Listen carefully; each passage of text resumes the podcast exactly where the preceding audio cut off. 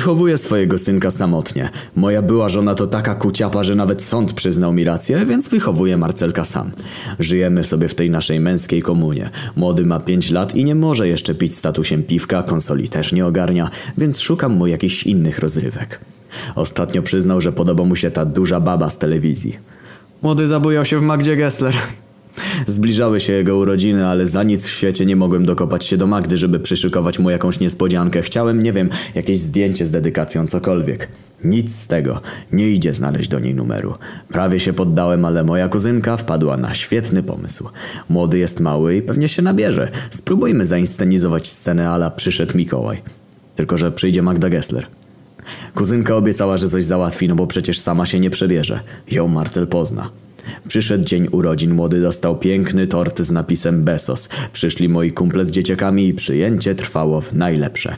Ewa, moja kuzynka, puściła mi oczko, a to był sygnał, żeby otworzyć drzwi z klucza.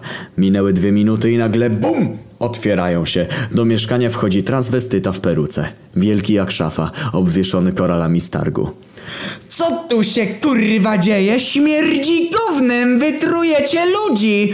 I wkracza do ma salonu machając peruką. Wyglądał bardziej jak Violetta Villa z posetce żołądkowej, ale młody na szczęście nie wie kto to. Pani Magda miała tak krótką sukienkę, że modliłem się, żeby nie wyleciał jej ptak, bo Marcel oślepnie i będzie miał traumę do końca życia. Pani Madzia przychadzała się po pokoju, próbując potraw i komentowała Gówno, gówno, z proszku, sztuczne, obrzydlistwo. Wami się powinien zająć sanepid. Młody był zachwycony. Z rumieńcami przyglądał się przedstawieniu, a moi koledzy zaczynali wzrokiem szukać drogi ewakuacyjnej. Gwoździem programu był występ pani Magdy, która zaśpiewała konika na biegunach pod karaoke z laptopa.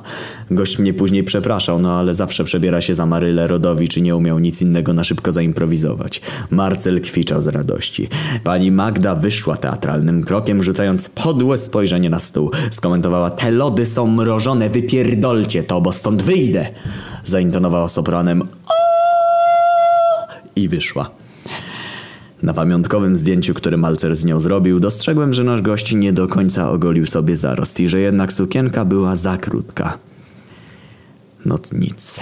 Pozostaje liczyć, że zdjęcie nie wyjdzie poza przedszkole, bo mnie Magda poda do sądu, a wtedy Besos nie wystarczy. Najważniejsze, że młody się cieszył. Wszystko dla ciebie, synek.